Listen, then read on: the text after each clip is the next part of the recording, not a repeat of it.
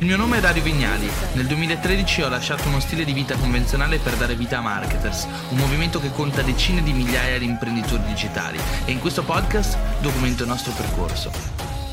Allora, parliamo un po' della tecnica, quella della crescita su YouTube con i loop di contenuto, no? Sì. Che secondo me quella è molto importante. Come la potremmo spiegare? Allora, diciamo che una delle cose che in realtà stiamo sperimentando, perché ovviamente è tutto un lavoro di sperimentazione quello che si fa su una piattaforma che ancora magari non si conosce così bene, però l'idea è che molto spesso una cosa importante è riuscire a tenere le persone dentro un tuo loop di video, che quando si guardano un video poi passano al secondo, come poi, si terzo, fa? Poi al terzo e poi si iscrivono al canale. Ovviamente più tempo qualcuno passa con te, più aumenta la probabilità che poi si iscriva al canale o che anche inizi a piacergli quello che fai. E come si fa questa cosa? Un'idea che stiamo sperimentando è quella di riuscire ad avere il più possibile video suggeriti, i tuoi video suggeriti nei video suggeriti, i tuoi video nei video suggeriti. Praticamente se uno guarda un video di botto, poi nella sidebar YouTube gli suggerisce altri video di botto. Ovviamente farlo in assoluto è impossibile, perché poi ognuno è ottimizzato dalla piattaforma secondo le proprie preferenze, quindi avremo sempre dei video che non c'entrano nulla, che YouTube però sa che ci piacciono e che ci caccerà lì. Però l'obiettivo, diciamo, è averne il più possibile tuoi nei video suggeriti, ecco. Tra l'altro il concetto, rispieghiamolo, è questo. Quando è che una persona ti segue, mette like, si iscrive al tuo canale YouTube, o mette like alla pagina Facebook, o si iscrive al tuo account Instagram? Solitamente quando consuma più di un contenuto. Addirittura leggevo uno studio fatto da non mi ricordo chi, che solitamente su YouTube una persona si iscrive al tuo canale dopo aver visto almeno 3 tuoi contenuti. Quindi noi dobbiamo aumentare la probabilità che le persone che scoprono il nostro canale per la prima volta e guardano un nostro primo contenuto, poi guardino un secondo, un terzo. Per farlo utilizziamo questa strategia dei loop di contenuto che Botto stava spiegando. Sto facendo un piccolo recap in cui facciamo sì che le persone, dopo aver visto il nostro primo video, vedano nella sidebar dei video consigliati, nella barra laterale di YouTube, altri nostri video. E quindi quello che ci stiamo ponendo come necessità e problema è come possiamo aumentare la probabilità che YouTube mostri altri nostri video alle persone che stanno guardando il nostro video per la prima volta. Esatto.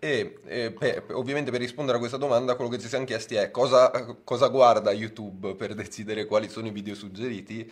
Guarda diverse cose. E ovviamente saperlo in assoluto è impossibile, però sui test che stiamo facendo, secondo noi i dati che guarda di più sono i cosiddetta metadata, ovvero che sarebbero titolo, descrizione e tag.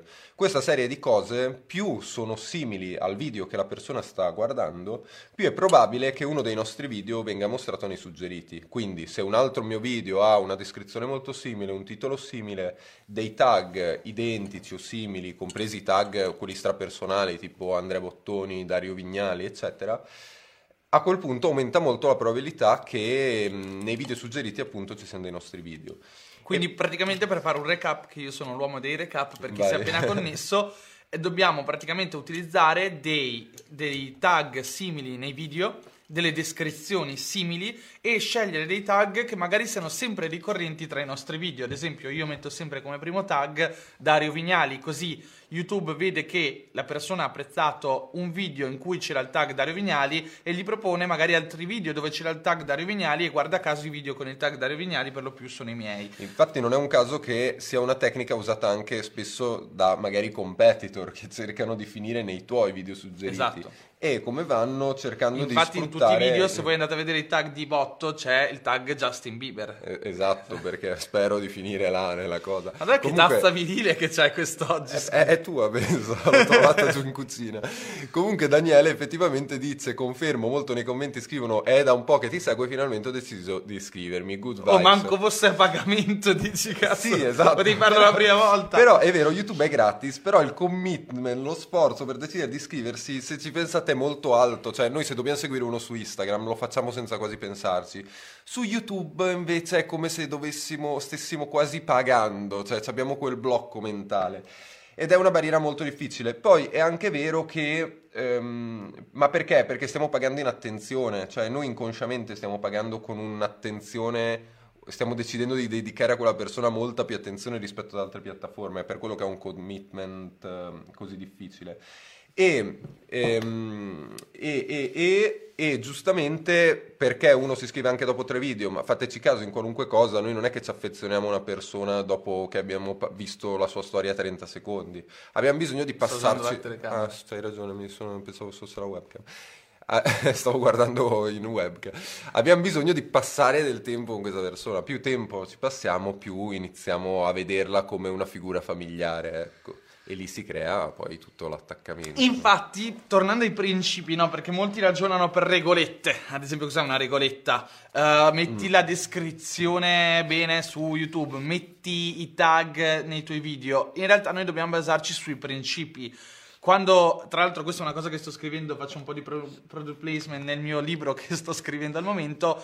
Quando noi facciamo marketing dobbiamo iniziare a capire quelli che sono i principi del marketing. Se noi osserviamo le piattaforme su cui lavoriamo, come Facebook, YouTube, Instagram, eccetera, qual è la North Star Metrics che si pongono, sia la metrica stella polare, ossia la metrica più importante, la retention, ossia quanto tempo le persone passano all'interno della piattaforma. Questa singola metrica deve essere anche la nostra metrica, quindi far sì che le persone passino quanto più tempo sui nostri contenuti. Esatto. Il nostro canale deve essere ottimizzato, i nostri video devono essere ottimizzati per far sì che la persona rimanga quanto più tempo a guardare quel video, ma allo stesso tempo il nostro canale, quindi l'insieme dei video, deve essere ottimizzato per far sì che le persone rimangano quanto più tempo all'interno del nostro canale e che guardino quanti più video. E questo è anche il motivo per cui non ha senso fare un canale in cui si passa da un topic all'altro senza una logica, sì, perché ovviamente attiriamo qualcuno con un contenuto, poi non trova più nulla che gli interessa e l'abbiamo perso. Comunque io voglio intanto voglio ringraziare questi 2 eroi che ci stanno seguendo da Twitch, i nostri primi 2 veri follower su Twitch. Aspetta che adesso ci ricorderemo di voi quando saremo famosi, Jacopo Ferilli e Gianluca Gatto,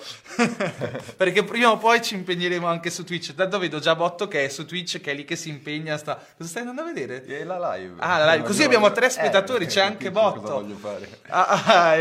No. Però non l'ha ancora assegnato. No. Che software fighissimo state usando per fare lo streaming? Stiamo utilizzando Streamlabs, che in realtà è un software che viene utilizzato però più dai gamers, ma noi prendiamo in prestito tutto dagli streamer, non proprio dai gamer. Ma molto spesso è nato in realtà soprattutto per i gamers e poi è stato preso dagli streamer.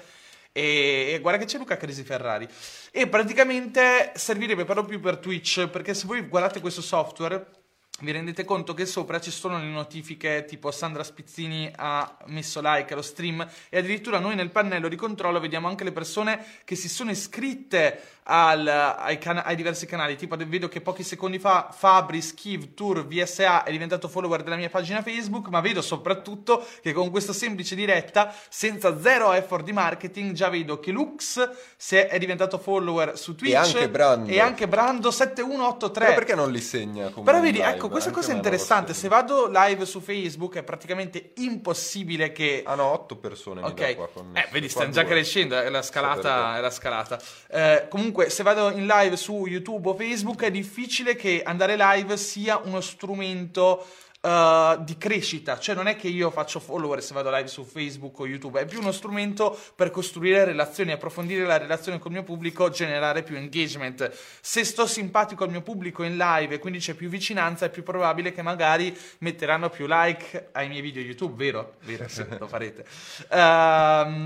Invece è interessante questa cosa, che è qualche giorno che vado live su Twitch, e su Twitch semplicemente andando live, anche perché non è che ci sono altri contenuti, quindi o cresci con le live o non c'è storia, su Twitch riesci a crescere, vedi che proprio le persone si iscrivono mentre tu vai live. Streamlabs è molto carino perché se tu lo integri bene con Twitch praticamente hai tutte delle funzionalità interessanti, perché se ad esempio diventi partner di Twitch vedi le persone che ti donano, riesci a mettere le notifiche a schermo di chi ti ha donato soldi, chi si è iscritto al tuo canale, eccetera eccetera.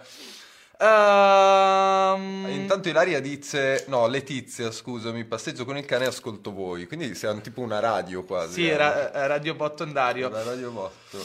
Allora, poi siamo più di 100 persone in diretta, direi che siete già famosi. Beh, vabbè, tra l'altro alle 10 della mattina senza averlo detto a nessuno e senza nessuna... Senza neanche che io lo sapessi. Anzi, adesso lo diciamo a qualcuno, facciamo così. Allora, adesso quanto siete in differita con YouTube? Ah, siamo in differita? Questo non lo stiamo... Allora, vedendo. Se volete venirci a vedere, io e Botto siamo live ovunque, perché siamo su Twitch, su YouTube e su Facebook. Quindi ci trovate solo alle 10, 19 e noi siamo live 20. Comunque, okay, giusto così per fare una parentesi mentre Dario finisce di fare la storia, ultimamente mi sono rimesso, ho dovuto girare un po', andare a Fabriano per lavoro ovviamente, per fare dei video, e per la prima volta mi sono deciso di ascoltare la radio, cosa che io non ascolto mai, di solito mi metto le mie playlist su Spotify, e mi sono reso conto che la radio, in realtà, chi fa radio, chi fa lo streamer radiofonico, ha una capacità di mantenere l'attenzione alta veramente pazzesca, perché devi tenerla solamente con la voce, cioè la voce è il tuo strumento per tenere le persone attaccate a quello che dici, e mi rendo conto che mi passano le ore ascoltando la radio e non mi annoio mai.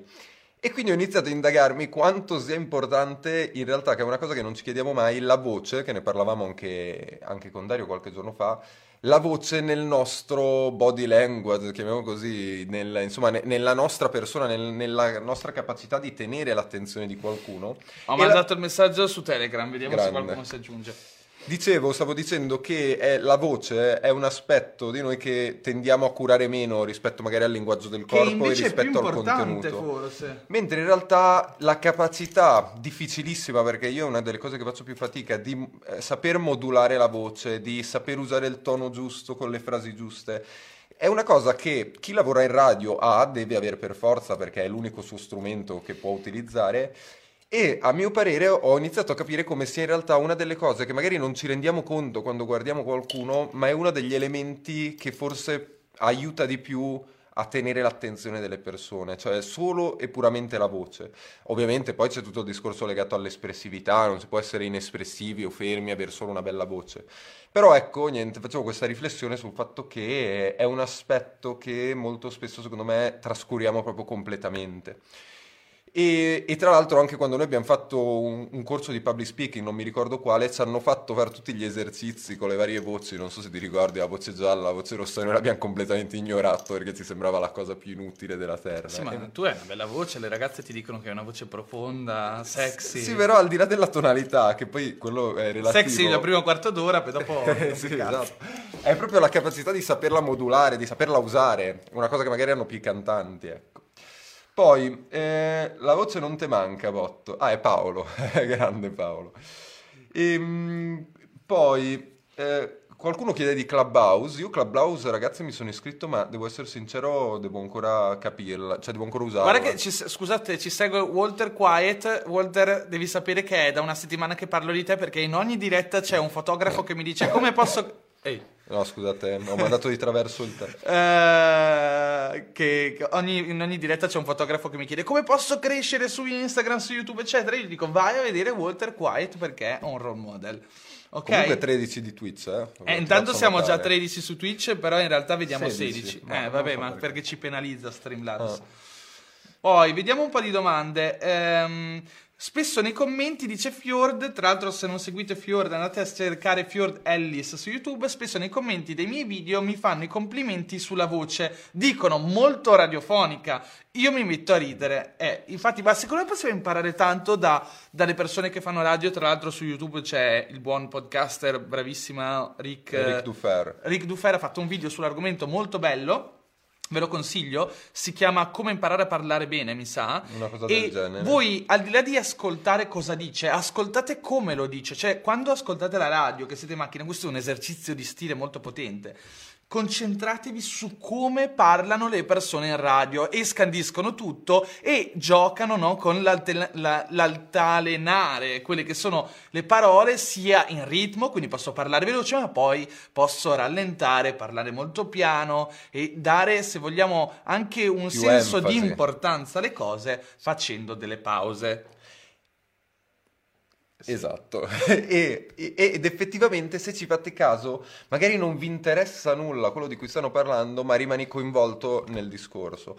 È un po' il discorso del video che, se non avete mai visto, ragazzi, andatevelo a vedere assolutamente, come fare un discorso senza dire nulla. Era un TED Talk, bello, sì. Questo è un TED Talk famosissimo, how to... Say nothing. No, how to appear smart without saying nothing. Come sembrare intelligente senza dire nulla. È un TEDx, fa piegare dalle risate perché c'è questo speaker che parla tutto il tempo e fondamentalmente non dice niente, ma il modo in cui lo dice, come si atteggia al paraverbale. Lui ha tutto, ha proprio il linguaggio del corpo, l'espressività, la voce, e questi tre elementi fanno tutto il discorso senza il contenuto, cioè il contenuto è proprio, passa in ultimo piano. E quindi niente, questa breve parentesi sul linguaggio paraverbale e il linguaggio del corpo, che però noi ignoriamo, ma alla fine secondo me è uno degli elementi che fa più la differenza anche su YouTube, ma anche in qualunque altra piattaforma dove ci dobbiamo mettere in gioco come persona. Fa tantissimo la differenza su come veniamo percepiti. Tra l'altro Marco Pesta dice: secondo me uno dei migliori speaker radiofonici in Italia è Alessandro Cattelan, modula voce, ritmo, toni, contenuti, ti incolla. Ragazzi, questa... Allora, tra l'altro nel mondo musicale radiofonico questi argomenti sono trattati a livelli altissimi, cioè noi non abbiamo neanche idea di quanto studiano per modulare la voce. Ci sono esercizi per imparare a scandire bene le parole, per riuscire ad essere quanto più efficaci possibili. Tra l'altro, qualche tempo fa ho provato una tecnica di meditazione che probabilmente molti di voi non conoscerete, che si chiama gibberish. Conosci il gibberish? No. Fa piegare dalle risate, perché praticamente...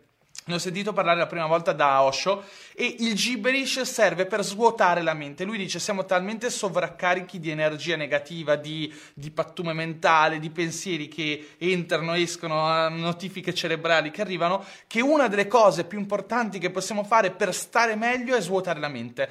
Per svuotare la mente possiamo fare diverse cose. Sicuramente meditare aiuta, ma questo tipologia di meditazione non ha, cioè il gibberish, non ha a che vedere con lo stare zitti e stare in silenzio e osservare i propri pensieri che vanno e vengono, ma tutt'altro. È, se vogliamo, uno stile di meditazione dopaminico e... Dove, cosa ma si in cosa fa? Consiste? Arriviamo al dunque, esatto, hai ragione. Che cos'è gibberish? Gibberish significa stare praticamente seduti e parlare in una lingua inventata, cercando di mandare fuori quanta più energia possibile. Quindi facciamo un esempio. E la cara la sacra mondutu, e che tu papà da cana, c'è chi tatava, e tu continui in questa... Adesso mi fa piegare, scusate, tanto stava cadendo il computer e tutto quanto. Mi fa piegare perché tu continui a urlare in casa da solo dicendo cose senza senso, ed è importante dire cose senza senso e parole senza senso. Ma che poi l'abbiamo sempre fatto. L'abbiamo sempre fatto io e te, in realtà. Sì, sempre, sempre. E questa cosa, che cos'è? È un antistress potentissimo, e dopo un'ora che tu fai questa roba, mezz'ora che lo fai, senti che la tua mente non ce la fa più, non ha più niente da dire, non ha più niente da buttare fuori, e improvvisamente rimani vuoto e raggiungi praticamente lo stesso... stato di meditativo che potresti raggiungere recitando un mantra, che anche quello è una via di mezzo tra la meditazione pura vipassana e invece la meditazione gibberish, dove urli, parli, eccetera. Perché tu esaurisci, no, il flusso di energia mentale, e a un certo punto il cervello rimane in silenzio. Cosa c'entra tutto questo? Ma dopo quanto tempo? Questa è una curiosità. Ma guarda, io l'ho fatto anche 10-15 minuti, tra l'altro mi sono registrato perché mi faceva piegare e riguardare. L'hai caricato come podcast poi. Sì, sì. Tra l'altro ho visto su YouTube un video di alcune ragazze che fanno gibberish, e c'è praticamente tu fai gibberish e dici cose senza senso, e io al resto del gruppo spiego cosa stai dicendo. Quindi è folle, no? Perché tu stai... dici cose a caso. Esatto, ovviamente. Tu stai dicendo cose a caso, io provo a interpretare da quello che dici. Cosa c'entra tutto questo con il public speaking, la voce, il paraverbale, eccetera? Che se vi allenate a fare gibberish non dovete... concentrarvi sul contenuto, e quindi siete molto liberi di concentrarvi sulla forma. Quindi invece di pensare a cosa dire, tu fai sì che la baracca tu su accade patta vutu ana camara, no? E folle, sembra che sto parlando arabo o indiano. E questa cosa aiuta tanto, secondo me, a far uscire l'espressività, no? Che figata una sorta. Questo è un esercizio che ci fecero fare, simile, se ti ricordi, al corso di improvvisazione teatrale, se non ricordo male, o un qualcosa di simile. Insomma, eravamo su questo palco e dovevamo interpretare determinate emozioni solo con la voce, solo con le parole, solo col corpo. Non mi ricordo se ci facevano parlare. Comunque ci affibbiavano un'emozione e dovevi rappresentarla, e anche quella effettivamente diventa un grandissimo esercizio, sia per tutto quello che riguarda il linguaggio del corpo, ecco. Comunque, in generale, io la cosa che dico sempre è: se ne avete l'opportunità e vi interessano queste cose, fatevi un corso di public speaking, qualunque cosa. Io appena finirò... Menzione a Marco Venturini, che è un nostro grande cliente, ma è anche un grande formatore di public speaking, che lavora con Parlamento italiano, politici, persone che fanno public speaking, imprenditori, e secondo me fare il corso con lui ha fatto tanto la differenza l'ultimo anno. Ci ha aiutato tanto. Poi, secondo me, il public speaking è una cosa cosa dove tu fai un corso, il corso ti sblocca e da lì devi imparare a migliorare, certo, da solo, con tanta pratica, tanta sperimentazione e ricordandoti ogni volta che fai un contenuto che c'è tutto quell'aspetto lì da curare. Infatti secondo me è un grande problema quando si fa non public speaking, si registrano ad esempio dei video o si fanno le live, è che tendenzialmente le prime volte siamo in ansia e quindi che cosa succede? Tendiamo a voler correre per uscire dal palco, per uscire dalla live, per finire di dire ciò che stiamo dicendo perché vogliamo liberarci da quella situazione di tensione, di, certo, ansia. Se invece impariamo ad avere il controllo di quello che stiamo dicendo, di avere la calma necessaria a interpretare quello che stiamo dicendo, che è importante saper interpretare perché poi di quello si tratta, ecco che riusciamo ad allenarci molto molto meglio. E poi anche la volontà di migliorarsi, secondo me questa sembra sempre una frase fatta, ma la verità è che molto spesso noi a un certo punto magari ci sentiamo bravi e ci fermiamo lì e ci accontentiamo in qualche modo perché già ci sentiamo bravi. La verità è che secondo me migliori quando invece non ti senti mai arrivato, quando continui a voler alzare l'asticella, quando guardi il tuo video che hai fatto una settimana prima, la tua live di una settimana prima e già non ti piace più. Secondo me lì vuol dire che stai progredendo, che stai migliorando, e per farlo serve ogni volta provare, sperimentare. E la tensione è molto importante, anzi tra l'altro faccio un piccolo product placement, domani uscirà un video sul mio canale YouTube in cui parlo proprio di tutto questo, quello che è stato il mio percorso col public speaking, soprattutto all'inizio come ho affrontato l'ansia, la tensione e come ho utilizzato le live per migliorare. E la tensione, l'ansia è una cosa estremamente positiva perché colui che non ha più ansia e non esce più dalla zona di comfort è colui che non migliora più. Ha finito. La tensione, sì, ha finito in senso negativo, raggiunge lo stallo, no? Negativo. Se invece tu ogni volta riesci ad avere un po' di tensione, di ansia, di senso di ansia da prestazione, se vogliamo, quello che succede è che di volta in volta riusciamo a migliorare perché ci mettiamo più energia, più impegno, ok? Yes, intanto sono arrivate tantissime in chat, è successo un macello, a un certo punto grazie a tutti, siamo tantissimi per essere le 10 della mattina, non ho mai fatto una diretta con così tanta gente alle 10 della mattina, siamo in più di 200 persone tra le diverse piattaforme. Io cerco di fare questo esercizio anche guardando i film doppiati da mostri sacri e su questo in Italia siamo al top, vedi Luca Ward, Insegno, Angelo Mangi, eccetera eccetera, vero? E guardate un'altra cosa che a me fa impazzire, Paolo Bacchi ad esempio, il nostro buon amico filmmaker che è qua con noi tra l'altro in chat, vedo che quando guarda i film ogni 2x3 ti rompe il cazzo su una scena, guarda le luci, guarda la color, questa è la color blockbuster, lo sai, è la color blockbuster, guarda come hanno inquadrato, no, questo 16, no, che diceva, cioè Paolo, cazzo, guardate il film, no? Però questo è il tipo di approccio che ti permette di migliorare dannatamente tanto quando guardi dei contenuti. Non lo devi fare per forza come fa Paolo Bacchi dal punto di vista della forma registica o tecnica, ma lo puoi fare anche dal punto di vista della voce, del modo in cui una persona interpreta l'emozione. Se tu guardi gli attori più bravi, sono molto bravi perché sanno interpretare l'emozione. Hanno un'espressività anche semplicemente facciale che ovviamente essendo attori ce l'hanno perfetta e che noi non abbiamo. Però guardare quell'aspetto più che magari quello che il personaggio fa effettivamente è una cosa che di quelle che può aiutare di più in assoluto. Intanto ci sono delle domande molto lunghe, proviamo a leggere. Letizia. È sempre importante, scusate, se io di prima mattina dislessico, è sempre un'importante esperienza ascoltarvi, la voce è un'arma potentissima, lavorando molto telefonicamente mi sono sempre sentita dire che è un piacere ascoltarmi, anche quando mi è capitato di vendere e ottenere risultati solo attraverso il telefono. Ed effettivamente è proprio lì, anche lì nelle vendite telefoniche devi riuscire a trasmettere con la voce, che è uno strumento... È molto difficile perché ci mancano tutti gli altri sensi per capire chi c'è dall'altra parte e abbiamo solo la voce, quindi la voce deve darci un'idea di chi c'è dall'altra parte, di empatia eccetera. Tra l'altro anche nel libro Volere troppo e ottenerlo, quando lui parla della negoziazione di ostaggi e di come molto spesso non aveva modo di vedere i criminali e solo con la voce e quello che diceva doveva convincerli, doveva creare empatia. Lui dice che bisogna usare la voce da radio, da DJ di mezzanotte, da DJ di mezzanotte, molto calda, molto calda, tipo quella di Botta, perché crea fiducia, crea senso di tranquillità, intimità. Aumenta un po' quella che è la profondità della relazione, no? Infatti noi quando sentiamo anche la radio ci immaginiamo sempre una faccia dall'altra parte, un determinato tipo di persona che poi non è mai, quasi mai quella, cioè poi quando lo vediamo diciamo ma chi è? È la persona che stavo ascoltando? Ma solo perché attraverso la voce noi ci immaginiamo, ci creiamo già un'immagine di chi sta parlando dall'altra parte, lo formiamo con la sua voce. Allora, io continuo a guardare qua, mi sbaglio. No, guarda qua.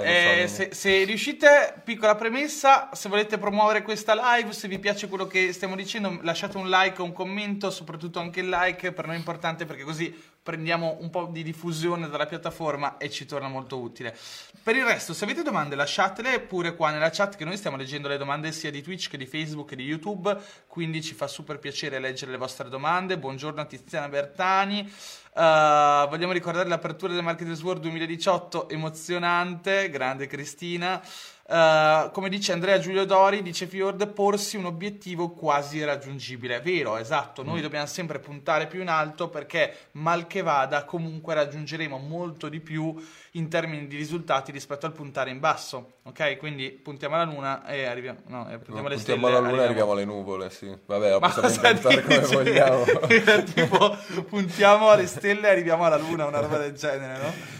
Poi Paolo Bacchi dice pronunciando numeri continuamente per provare l'impostazione della voce e dell'interpretazione senza contenuto, il numerish, esatto, quindi possiamo anche dire 2, 4, 8, 7, 6, 5, 4, 3, 2, 1, 0, 7. No, va bene, quindi oggi stiamo facendo questa lezione di teatro public speaking. Sì, siamo arrivati a parlare di teatro. Esatto, anche se state parlando con gli ultimi degli arrivati. No, dai, scherzo. Poi, quali sono i 5 libri che vi hanno cambiato la vita? La madonna. Questa è una domanda troppo difficile. Ogni tanto arriva questa domanda e mi fa sentire a disagio. Soprattutto nelle interviste, quando a un certo punto lo sai che arriva quel momento e a casa avevi pensato poi mi preparerò i libri che mi chiederanno e arrivi. Quali sono i 5 libri che ti hanno cambiato la vita? Non lo so. Perché è una domanda veramente difficile, perché ogni libro comunque ti lascia qualcosa. Sì, non c'è un libro che ti cambia la vita. Cioè magari un libro che ti ha lasciato più di altri libri o che ti ricordi meglio, però pensare proprio uno che ti ha cambiato la vita...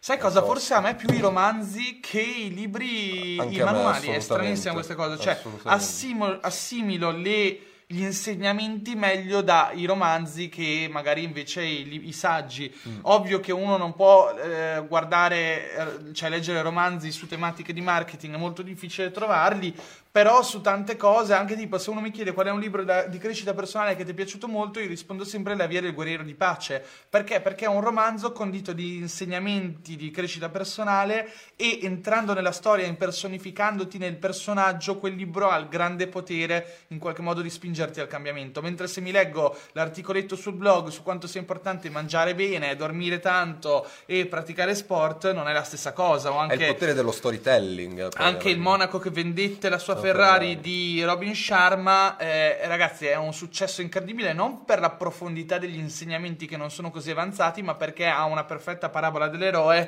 e ti ci rivedi e vivi quel percorso assieme al protagonista e alla fine ti lascia qualcosa. O anche un libro che a me ha lasciato tanto è Shantaram, perché lo leggi, ti impersonifichi nel personaggio, quando chiudi il libro sei un'altra persona. Quindi i veri libri che ti cambiano è quando inizi, cioè sono quelli che ti fanno vedere il mondo con gli occhi di qualcun altro, che di solito è il protagonista del libro. Se non c'è il protagonista è difficile che empatizzare, sentirsi parte della storia. Un po' la differenza tra film e documentario, forse non c'entra niente.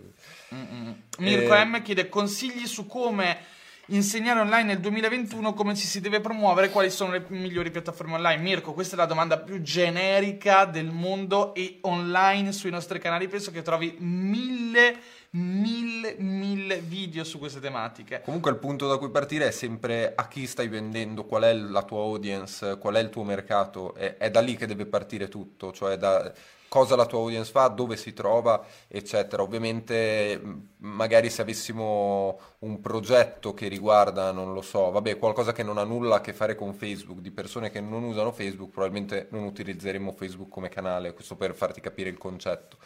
Quindi dipende tutto da quello, cioè vorrebbe un'analisi approfondita del settore specifico che hai deciso di trattare. Vincenzo dice: Shantaram un librino di 1200 pagine. Sì, però in realtà quando io l'ho letto, poi sono gusti, io non avevo il terrore che finissero quelle 1200 pagine, quindi in realtà mi è piaciuto molto. Giuseppe Cosentino dice: Dario, in merito alla diretta sul marketing musicale bisogna valutare alcuni fattori importanti. Ho creato web marketing artistico per attori, cantanti, musicisti, ballerini, performer. Sarebbe interessante poterci confrontare su questo argomento.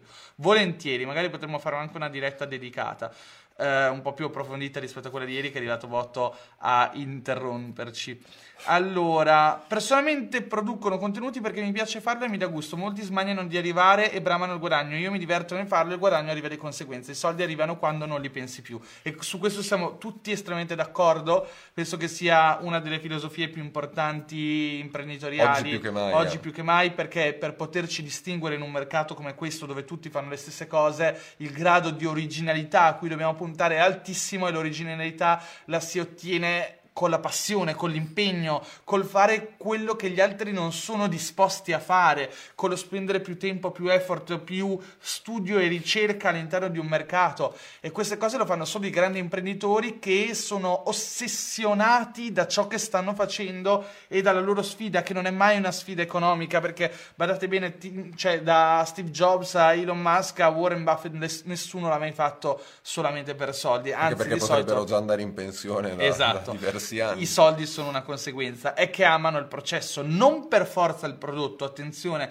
non è che io, quando dico che il business deve essere la vostra passione, non dico che dovete per forza amare il prodotto che producete, perché là fuori è pieno di grandi imprenditori che producono prodotti per cui non provano amore. Cioè, nel senso, se produci tegole e diventi l'azienda numero 1 al mondo che fa tegole, magari non è che sei appassionato di tegole, o magari ti ci appassioni, ma sei appassionato di quel processo, nella ricerca dell'eccellenza, dell'innovazione e del marketing, ok? Copywriting, idee per specializzarsi e o distinguersi. Questa è una domanda interessante. Io ho una risposta, poi non so se Botto vuole aggiungere qualcosa. Vai.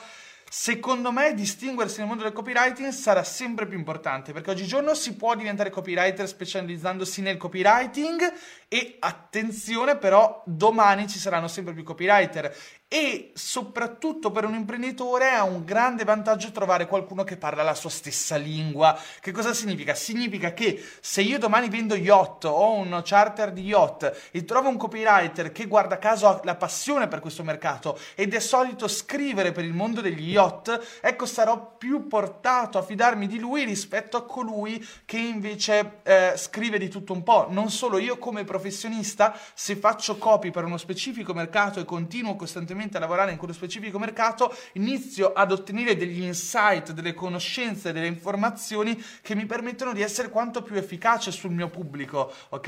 E quindi conosco molto bene le problematiche, le necessità e i desideri nascosti che stanno nella mente del mio target, ed è per quello che aumento a dismisura la mia probabilità di scrivere copie efficaci. È sempre quindi il discorso tra specializzazione e generalizzazione. Certo, esatto. Che specializzarsi offre, anche a mio parere, nella maggior parte dei casi molti più vantaggi. E molto spesso una cosa che vedo di chi prova a formarsi nel copywriting è che la maggior parte delle persone esce con una formazione, anche è normale che sia così, molto verticale sul marketing. Quindi magari poi cerchi un copywriter per un progetto che non c'entra nulla col mondo del marketing, ma magari col mondo della musica, o col mondo anche magari del fitness, non lo so, e ti trovi persone che sono effettivamente brave a livello di copywriting, ma che hanno un tipo di comunicazione, un modo di fare le cose un po' troppo diretto al mondo del marketing, e alla fine dei conti, per quanto puoi essere bravo, funziona meno di uno che magari ha meno competenze ma parla più il linguaggio dell'audience che non parla il marchettese, mettiamola così. E quindi è sempre quello il discorso, capire anche dove e in cosa vogliamo specializzarsi, come diceva Dario, essere più verticali magari su qualcosa, essere e trovarsi il proprio spazio in quella specializzazione. Qui c'è una domanda di cui se ne potrebbe parlare per ora. Virginia chiede: nei business come superare l'ansia della corsa al raggiungimento dei follower sui social?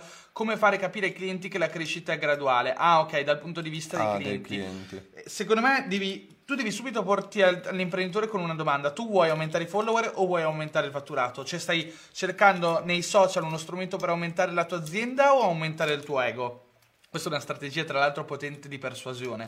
Quando una persona ti dà una risposta e tu gli imponi davanti una domanda così ovviamente, se vogliamo, che porta nella direzione che di cui tu, diciamo, sei alla ricerca, cioè il fatturato, perché un imprenditore ovviamente non dirà sai... no, lo sto facendo per il mio ego, voglio aumentare i follower, diventare un famoso, un TikToker, un Instagrammer. Ti dirà il fatturato. Una volta che lui ha fatto questa promessa a se stesso, promessa tra virgolette, ma questa affermazione è una sua decisione, diventa. È una sua decisione. Ogni volta tu gli ricordi: guarda che siamo qua per aumentare il fatturato, non per aumentare i follower, ok? I follower sono una conseguenza, i follower aumenteranno. Il problema è che là fuori è pieno di social media marketer che non sanno aumentare i follower e non sanno neanche come aumentare il fatturato.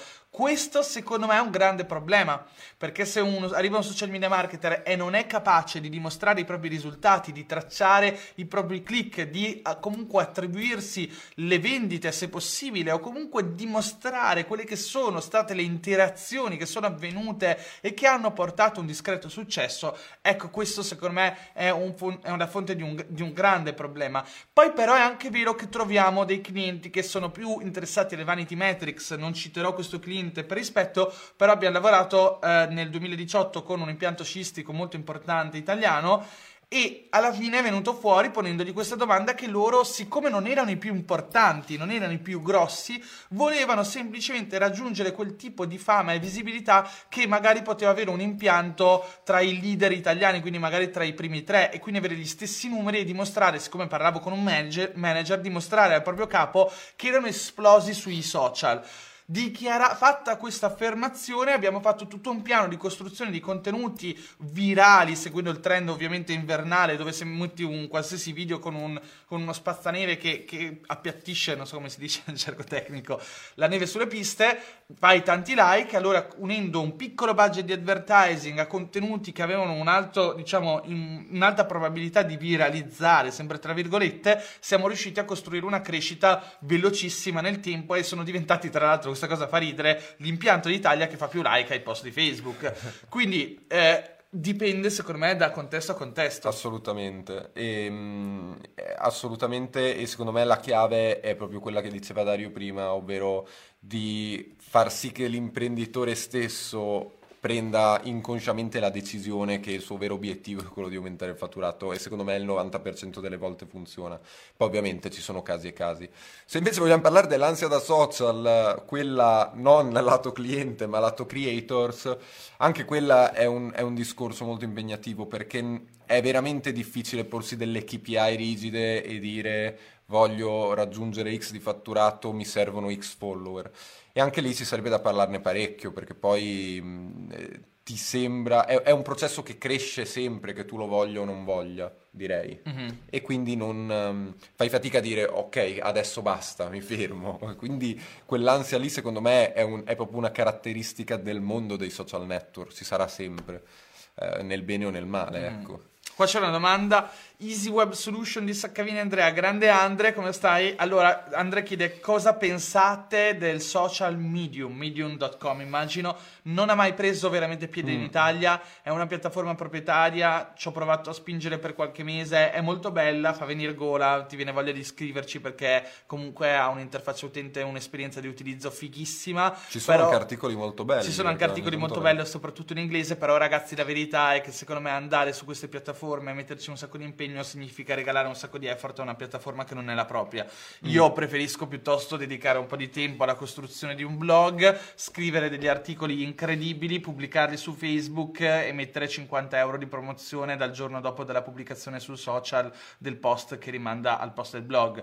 Quindi solitamente scrivo un articolo, ci metto il 100% di impegno, l'articolo si chiude con una CTA ben specifica, lo pubblico su Facebook, gli metto dentro 50 euro, lo spiego su un audience e vedo come cresce. Se ha un rendimento medio molto più alto rispetto alla mia media di rendimento dei post precedenti, aumento ancora di più la spesa in advertising e continuo a scalare quel contenuto, tenendo ovviamente in considerazione i dati che ottengo, quante persone si iscrivono, quante persone conseguono poi la CTA o l'azione che viene proposta nel post. Ovviamente ogni cosa che viene fatta o la si fa perché ti piace. Io spesso sbaglio dal punto di vista del marketing, ma faccio benissimo dal punto di vista mio personale. Io scrivo molto spesso perché mi piace scrivere, quindi non è detto che un post sul mio blog abbia una CTA precisa o rimanda a un corso o a qualcosa da acquistare, ma se lo si fa per il marketing andrebbe fatto, e ogni cosa va tracciata e bisogna capire quanto il post sta convertendo e quanto del traffico che io sto portando, ad esempio dalle Facebook Ads, converte,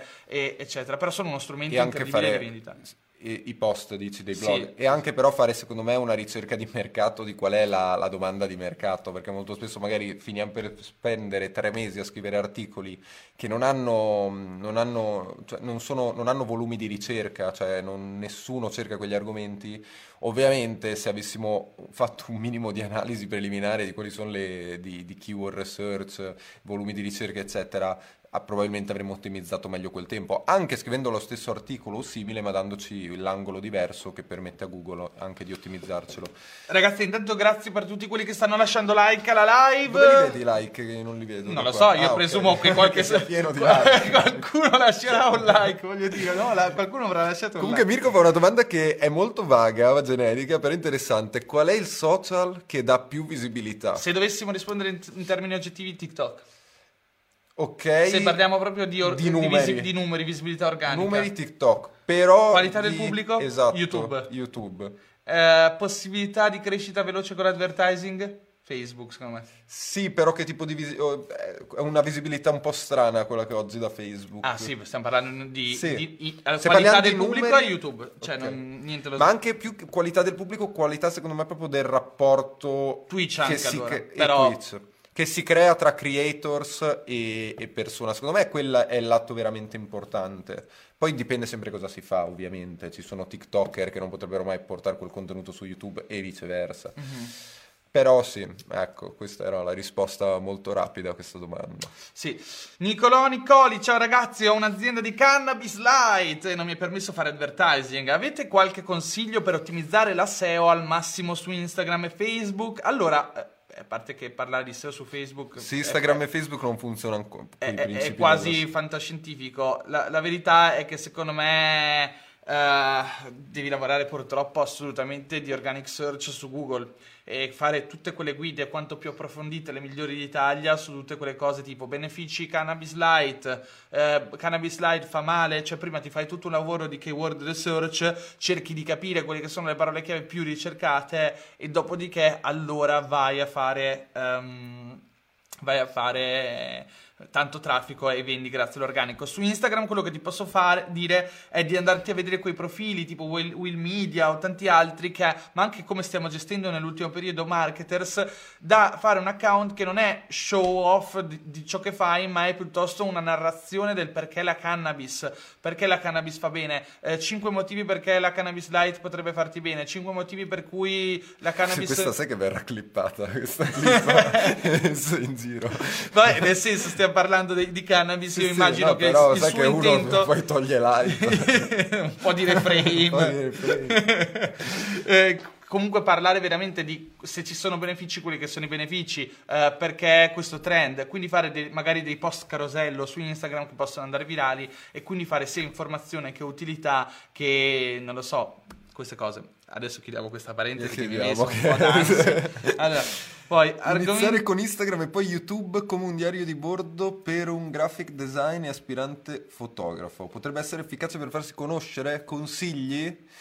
Vai a vedere il nostro amico Walter Quiet che citavo poco fa. Comunque secondo me sì, YouTube meglio di Instagram, però li farei crescere assieme, perché vatti a vedere il video che ho fatto su YouTube, molto importante, su quale piattaforma investire. C'è un video che ho fatto, lo trovate, avrà 10.000 view ed è stato pubblicato ormai qualche mese fa, ma sarà tra gli ultimi 50 video, e lì spiego proprio come si sceglie una piattaforma e perché va scelta una piattaforma di content discovery e perché va scelta anche una piattaforma di content consumption.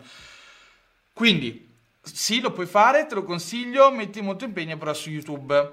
Poi c'è Mino, dice: per iniziare a farsi conoscere nel copy, quale può essere la migliore strategia a livello di piattaforme social? Allora, sicuramente scrivere quanti più tips di copywriting informativi utili nei gruppi dedicati al copywriting, ma soprattutto nei gruppi di marketing, perché comunque se tu scrivi un grande copy e lo scrivi bene e poi metti sempre una narrazione personale della tua figura professionale e ci metti dentro delle tue esperienze, condisci quegli articoli e li chiudi sempre dicendo ciao, sono Mino Di Manzo, sono un copywriter, punto, anche così può essere una firma molto semplice. Chiunque sia un imprenditore che legge quel post e magari alla ricerca di un copywriter ti trova ed è molto funzionale. Allo stesso modo anche LinkedIn può essere funzionale, però grande spoiler, stiamo diciamo partecipando in una startup, nel lancio di una startup che andrà a risolvere proprio questo problema, dove metteremo in connessione le persone che sono certificate marketers, quindi hanno i nostri certificati copyright, di copie, Facebook eccetera, direttamente in contatto con imprenditori e aziende che sono alla ricerca dei nostri certificati. Questo è un annuncio diciamo interessante, abbiamo firmato da notaio qualche settimana fa e presto vi parlerò di questo progetto di cui siamo molto molto felici di prendere parte. Poi c'era una domanda, avevo visto, oggi mi piacciono queste domande, è meglio YouTube e TikTok o YouTube e Instagram? Questa in realtà è una domanda che non ha una vera risposta, dipende sempre dal tipo di contenuto che crei. Dipende da cosa ti trovi meglio. Io sono uno più da Instagram perché trovo un livello intellettuale della piattaforma ancora un po' più alto. Puoi comunicare di più, ecco, forse. Sì. E TikTok tra l'altro è molto forte l'espansione e la diffusione dei contenuti, ma non è così forte come piattaforma per costruire una relazione forte con i follower. È una piattaforma dove c'è un alto livello di sostituibilità, o cioè la persona è lì per l'intrattenimento, scopre te, ti segue, il giorno dopo scopre un altro, inizia a seguire lui, dopo un mese segue un migliaio di persone, guarda quelli che gli interessano di più, ma magari non è che è così affiatato nei tuoi confronti. Quando una persona invece va su YouTube e ti segue, inizia a guardare ore di contenuto, ad ascoltare ore di podcast, a leggere migliaia di parole su un blog, lì si costruisce quella vera relazione che ti serve per fare business. E un Instagram può secondo me aiutare a raccontare una parte magari diversa da quella che uno vede, un po' di farti un po' di storytelling personale eccetera, o di raccontare comunque qualcosa. Vai, scegli te. Io intanto voglio ringraziare Federico Leonardi che dice sei l'indiscusso re dei pile. Comunque ragazzi, io sto in montagna ultimamente, quando torno a Ferrara vengo vestito da montagna. È bello il re del pile. Il re del pile sarà il nome del mio nuovo canale Twitch. Meglio carbonara o cacio e pepe? Ma secondo me carbonara, però ogni tanto dopo ti stufi. Io sono più da cacio e pepe. Ah, tu sei più da cacio e pepe. Io non sono un fan della carbonara, Madonna, mi uccideranno per questo. Io ho delle ricette segrete della carbonara, tra l'altro è l'unico piatto che so cucinare. Poi cosa ne pensi dei meme nel campo del marketing tipo Unieuro? È difficilissimo. No, è difficilissimo. Secondo me è un terreno sempre spinoso quello dei meme. Secondo me fa parlare tanto, no? Dici, oh, guarda cosa ha fatto, fa ridere, no? Però poi alla fine da chi compri? Cioè io continuo a comprare da Amazon anche se Unieuro mi parla di quella, mi pubblica il meme divertente. Quindi cos'è che cambia? Cambia che sicuramente hai una raggiungibilità organica buona, perché tiene le persone sempre sul pezzo, e quanto poi butti fuori il post in cui invece c'hai la promozione, raggiungi quante più persone gratuitamente. Questo già giustifica il fare un'operazione di marketing basata sui meme. Tieni la pagina attiva e la raggiungibilità organica alta e abbatti i costi di advertising. Dall'altro, se magari sei già leader del settore, mi viene in mente Ikea, mi viene in mente Durex, che fanno questo genere di campagne, e forse lì va a rafforzare un po' l'immagine che hanno deciso. Però Durex è un altro discorso. Durex è già il prodotto leader ed è un prodotto, non è un distributore, infatti. E quindi lui l'unica cosa che ha come obiettivo nella sua vita imprenditoriale e aziendale è continuare a rimanere nelle menti delle persone, non lasciare che arrivi un competitor e si prenda quote di mercato. Esatto. Come lo puoi fare? Essendo sempre sulle bacheche delle persone, sulla cresta dell'onda, far sì che le persone ne parlino e rafforzare comunque l'identità del brand. Allora in quel caso è estremamente funzionale. Invece in Unieuro, che è un distributore e vive di difficoltà gigantesche, perché ormai con Amazon e anche i diretti produttori, perché poi ci sono tante case produttrici che sì, puoi comprare magari l'iPhone anche dentro il Media World, ma poi tanti lo comprano direttamente dalla Apple. Diciamo che il meme non batte comunque la qualità di servizio o il customer care e tutta quell'infrastruttura che ovviamente ormai competere con Amazon è veramente difficile. Ciao ragazzi, ti rispondo solo perché l'hai chiesto ormai 3 volte, Manuel, ma la mia risposta sarà vaga. Ciao ragazzi, conoscete H-Farm? Sì, la conosco, cosa ne pensi? Non penso niente perché non ci ho avuto che modo di lavorarci, non conosco neanche così tante persone che sono state accelerate da H-Farm. Poi, io sono bravo a fare video, dice Alex, ma onestamente non so che video fare per intrattenere. Non ho una grande proprietà lessicale, ma mi piace creare video. Allora lì... Quindi, dici, scusa, parentesi, creare video immagino da un punto di vista tecnico. Cioè, dici, sono bravo a fare video. Sarà un videomaker. Sì, okay. Guarda, questa è una cosa che puoi scoprire solo te. Invece sulla proprietà di linguaggio, ne abbiamo parlato in tutta questa diretta. Vattela a rivedere quando finisce. All'inizio abbiamo parlato di public speaking, di voce, di paraverbale, di come migliorare la propria parlata, la propria padronanza lessicale, se vogliamo. Però bisogna studiare, bisogna applicarsi e poi migliori facendo video. Ragazzi, se voi oggi andate, sarebbe una roba che non vi dovrei dire perché me ne vergogno, come se ne vergognano tutti, se andate sul mio canale YouTube e ordinate i video, l'ho detto anch'io nel mio ultimo video, andrai a vedere i primi. Andate a vedere i primi, sì, ma i tuoi primi tubari, perché hai iniziato 2 anni fa e già facevi i corsi. Io ho iniziato quando i video non li faceva nessuno e mi mangio tutte le parole, sbiascico, faccio delle cose. Io me le ricordo, ero in casa con te. Ok, quindi cioè dico... Guardando quei video dico, com'è possibile sono un'altra persona?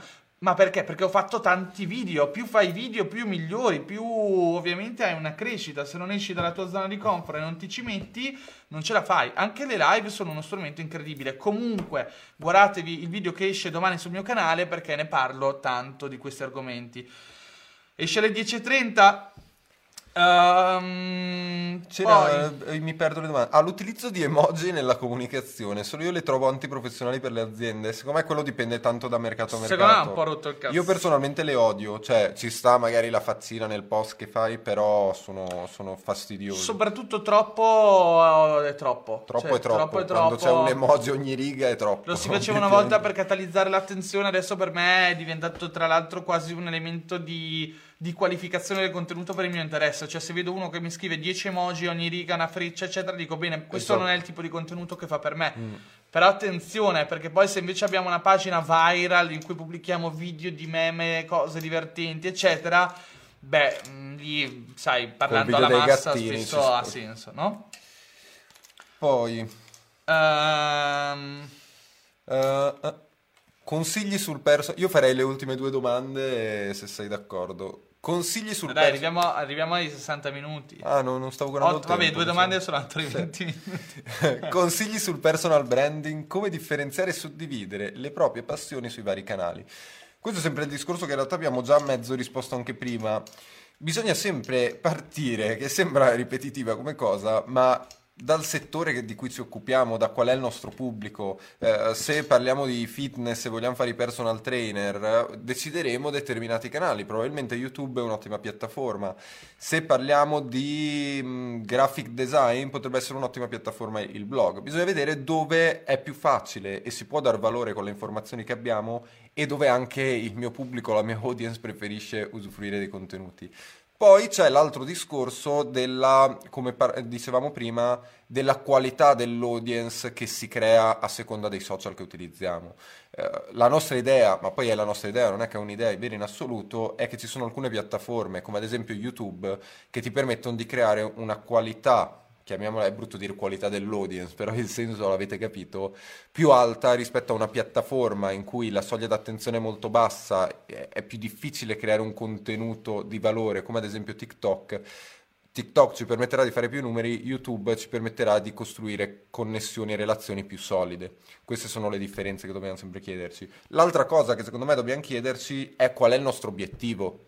Cioè, cos'è che vogliamo raggiungere? Vogliamo mettere su un business con questa piattaforma e vogliamo vendere o un prodotto che abbiamo già in testa, o vogliamo solamente aumentare i numeri e lavorare con le collaborazioni, ad esempio? Anche questo andrà a determinare molto quale sarà la strada che prendiamo. Io sono convinto che ci siano piattaforme dove ti bastano pochissimi follower, se il nostro progetto è un progetto imprenditoriale di vendere un determinato tipo di prodotto, promuovere il nostro progetto, magari ci bastano 10.000 follower fidelizzati per fare un buon lavoro, su altre piattaforme magari per lo stesso lavoro ce ne servono 1.000.000. Intanto ringrazio Gemod994 che si è iscritto al nostro mio canale Twitch, e anche Kaizen qua. Intanto stiamo facendo... iscritto con l'iscrizione, sapete che su Twitch no, ci si può iscrivere come abbonati al canale. Ma no, è quello normale, per abbonarti bisogna essere partner, tra l'altro. Tra l'altro qua c'è una domanda interessante. Francesco, hai un competitor grossissimo, oltre 120.000 iscritti su YouTube, tu sei più tecnico, entri nel merito e fai contenuti evidente based.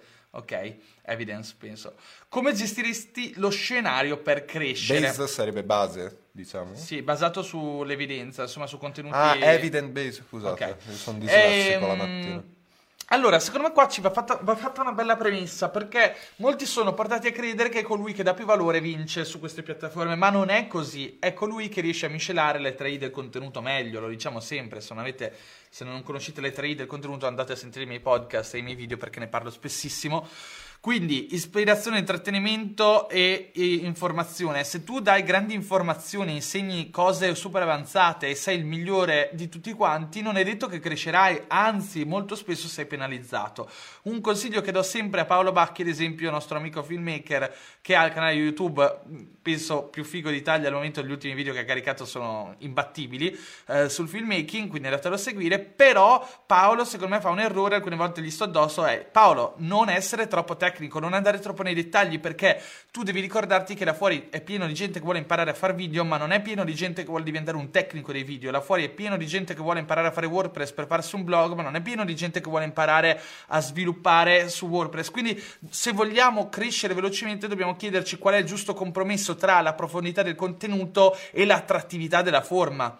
Gli youtuber che crescono più velocemente di tutti spesso non hanno neanche il migliore contenuto, ma hanno la migliore forma, cioè sono dannatamente bravi a far spaccare dalle risate, a intrattenere, a far indignare, a far incazzare le persone. Incollato allo schermo. Esatto, questo è quello che... Cioè, ricordiamoci la North Pole Star Metric. North Star Metric, quella che è la stella polare delle metriche, la più importante di tutte è la retention, ossia quanto tempo le persone stanno lì sul tuo canale, sui tuoi video, quanti più minuti ti leggono, ti ascoltano, ti guardano. Quindi per farlo dovete essere maledettamente bravi a mantenere l'attenzione delle persone, e non la mantieni col valore, quella è la scusa con cui attrai le persone, la mantieni con l'intrattenimento, con la tua capacità espressiva, con la tua capacità di parlare al prossimo. Anche perché ricordatevi che se siete riusciti a tenere l'attenzione di qualcuno solo col valore, ma si è logorato per finire il video, stiamo mettendo un'altra barriera all'ingresso per il nostro prossimo contenuto. Quando uscirà un prossimo contenuto ci penserà 3 volte prima di dire ok, lo rifaccio. Mentre se riusciamo a condire quella giusta dose di intrattenimento e valore insieme, quindi creare un contenuto di valore che sia piacevole da seguire, abbiamo vinto da quel punto di vista. Ragazzi, ce l'abbiamo fatta, siamo a 57, rispondiamo all'ultima domanda. Vai, chiudiamo con Clubhouse, andiamo un po' più in profondità, che ho visto 100 domande su Clubhouse, vero, e tutti vogliono sapere cosa ne pensiamo di Clubhouse e se prenderà piede, se è una meteora, se avrà successo oppure è un fuoco di paglia. Dico la mia personale opinione. Per ora la mia sensazione, l'ho detto anche l'altro giorno, è che sia una piattaforma dove... finché è molto piccola c'è grande qualità, e poi quando si espanderà all'infinito non capisco chi è che potrà avere voce. Se tutti avranno voce si disperderà la qualità del contenuto. Quindi l'algoritmo di content discovery di quelle che sono le room non so come potrà funzionare, o rimarrà un monopolio sempre dei più famosi che avranno il loro canale con il loro gruppo, oppure non riesco a capire le altre piattaforme, le altre persone come faranno a utilizzarlo. Allora diventerà tipo YouTube, ci sono quelli forti che parlano e gli altri che ascoltano. Esatto. Però in tal caso infatti la forza di Clubhouse per me era proprio l'intimità che c'era, la segretezza, questa cosa di inviti, eccetera. Esatto. Ed è come se avessero di colpo, poi queste sono speculazioni, io l'ho scoperta da una settimana, però che di colpo abbiamo perso quell'elemento differenziante forte che avevano. Sì, e poi c'è da dire che poi, ecco, questo forse è il ragionamento che dovrebbero fare un po' tutti sulle piattaforme. Il tempo, ragazzi, il tempo di ogni creator si è limitato. non si può fare tutto e non può crescere una nuova piattaforma senza che le persone tolgano attenzione da un'altra. Quindi la domanda è, ok, ora c'è l'hype, c'è la cresta dell'onda, le persone sono engaged, le persone vanno su Clubhouse perché c'è il senso di novità, ma domani sono pronte a togliere effort da YouTube, da Twitch, da Instagram per passare più tempo, più effort su Clubhouse, perché arriveremo a un punto di saturazione dove queste povere persone non è che possono essere ovunque. Quindi dobbiamo iniziare a chiederci cosa succederà quando le persone si troveranno davanti al trade-off. Sto lì o faccio il podcast? Faccio il podcast o faccio il canale YouTube? E faccio il canale YouTube più il podcast o aggiungo anche il blog? Cioè questa è la grande problematica dei tempi nostri. Già oggi siamo in una situazione in cui di piattaforme che richiedono attenzione se ne sono parecchie, perché abbiamo Twitch, abbiamo YouTube, abbiamo Instagram, abbiamo come si chiama? TikTok. E già qua inserire già un altro social che richiede comunque tanta attenzione, perché a un tempo Clubhouse mi sembra abbastanza alto di effort che ci devi mettere da entrambi i lati, sia lato creator che lato ascolto, non è per nulla facile. Sì, e poi c'è un'altra riflessione che è dal punto di vista di chi ascolta, cioè io, consumatore di contenuti, che già la mia vita fa schifo perché passo il mio tempo a scrollare dalla mattina alla sera, e già faccio fatica a prioritizzare i miei input e ciò che ascolto e ciò che guardo, perché passo da una cosa all'altra, ma sono sicuro che voglio aggiungere una cosa in più da dover ascoltare, perché attenzione, Clubhouse è una live, no? E le live, alla fin fine, nelle live non sai mai cosa trovi. Molto spesso, se una persona deve mettere impegno nel fare un contenuto buono, scrive un libro, fa un video su YouTube o fa un podcast di quelli studiati alla Renato Gioia, per intenderci, il nostro comune amico che fa dei podcast, che fa delle ricerche di una settimana per fare un episodio. Quindi io come consumatore attento, e io spero che in futuro saremo tutti più attenti, cosa voglio prioritizzare? Io ad esempio, Dario Vignali, preferisco guardare video di persone che fanno video di alto livello e ascoltarmi pochi podcast, ma di persone che so che quando aprono la bocca hanno qualcosa di dannatamente interessante e approfondito da dire. Non è che ho così tanto tempo libero, faccio l'imprenditore, cioè Clubhouse non l'ho ancora aperta, perché? Perché per me in questo momento non è così importante farlo, poi là fuori è pieno di grandi imprenditori che sono su Clubhouse, sì ce ne sono, ci sono grandi investitori eccetera, però ricordiamoci sempre che sono pochi quelli che hanno il tempo per parlare e per fare. Se voi mi parlate, non so, di Navarra Vicant, uno dei più grandi investitori dei giorni nostri, in startup, VC, eccetera, ha tempo per stare su Clubhouse? Sì, ha tempo, perché lui, il suo lavoro non è più fare solo l'investitore, ma è fare il personal brand del suo gruppo di investimenti, quindi è una roba difficile da dire. Per me per ora è la meteora, poi questa meteora potrà diventare una stella oppure cadere nel vuoto, non so come potrebbe finire. Sicuramente ora non ho tempo da investire in Clubhouse, ci proverò, mi vedrete connesso magari una volta a settimana. Adesso stasera c'è quella con Renny, Renato invece è il nostro uomo dei trend, se c'è un trend lui lo prova subito. Però è bella questa cosa, perché poi quando noi non abbiamo tempo di testare chiamiamo Renato. Renny, allora io ieri tornavo appunto da Fabriano e mi sono fatto un'ora con Renny e ho detto spiegami Clubhouse, raccontami tutto quello che hai tutto quello che sai, che domani ho una live e me lo chiederà, qualcuno me lo chiederà, magari stasera Clubhouse. Stasera c'è, tra l'altro, se avete Clubhouse alle 18:30 il Marketers Mastermind con Renato Gioia, e se riesco a parteciperò perché mi interessa capire meglio la piattaforma. Quindi non prendete per oro colato quello che vi abbiamo detto fino adesso, queste sono le nostre riflessioni. Poi io ho anche il bias di colui che preferirebbe odiare le nuove piattaforme, perché stiamo già investendo tanto in altro, quindi il mio bias è no, un'altra no. Già partendo da quel punto di vista capite che se uno è capace di razionalizzare, capire i propri bias cognitivi, comunque parte da un frame, una cornice di pensiero che già mette in una prospettiva negativa la crescita di Clubhouse, e invece magari sarà la figata del millennio. Comunque io sono sempre dell'idea che se uno ha il tempo tutto va sperimentato, lo sapete, l'ho detto anche sul palco del Marketers World, colui che oggigiorno non ha installato TikTok, non l'ha provato, è uno che fondamentalmente si ritiene vecchio per queste cose. Quando inizi a ritenerti vecchio per certe cose significa che stai perdendo l'onda del mercato, non la stai più surfando ma stai rimanendo indietro, e inizi a diventare realmente vecchio quando inizi a pensare queste cose, e dopo qualche anno sei fuori dal mercato perché perché se non anticipi o almeno segui il cambiamento, dopo un po' il cambiamento ti fa fuori, esattamente come è stato per i dinosauri, gli imprenditori del passato, gli imperatori. E la vita nell'universo. E con queste perle finali io direi di chiudere questo episodio. Grandi ragazzi, grazie a tutti, lasciate un like prima di sconnettervi, che è sempre una buona cosa, un grande piacere stare assieme. Un saluto da me e dal buon Botto. Ciao a tutti.